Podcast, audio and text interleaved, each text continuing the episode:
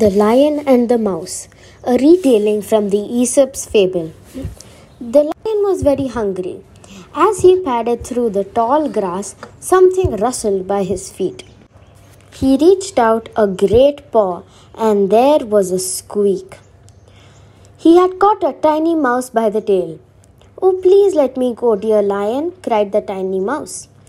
I should be no more than a single mouthful for you and I promise I will be able to help you someday. The lion roared with laughter. The thought of a tiny mouse being able to help such a huge creature as himself amused him so much that he actually let the mouse go. He would not have made much of a meal anyway, said the lion. The mouse ran away, calling out to the lion, I shall not forget my promise.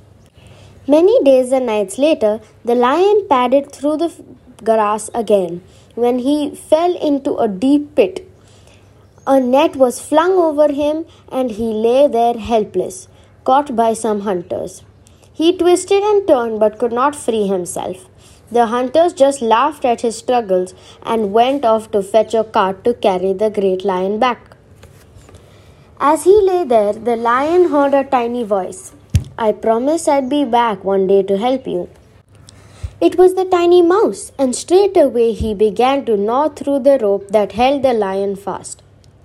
He gnawed and chewed and chewed and gnawed, and eventually he chewed and gnawed right through the rope, and the lion was free.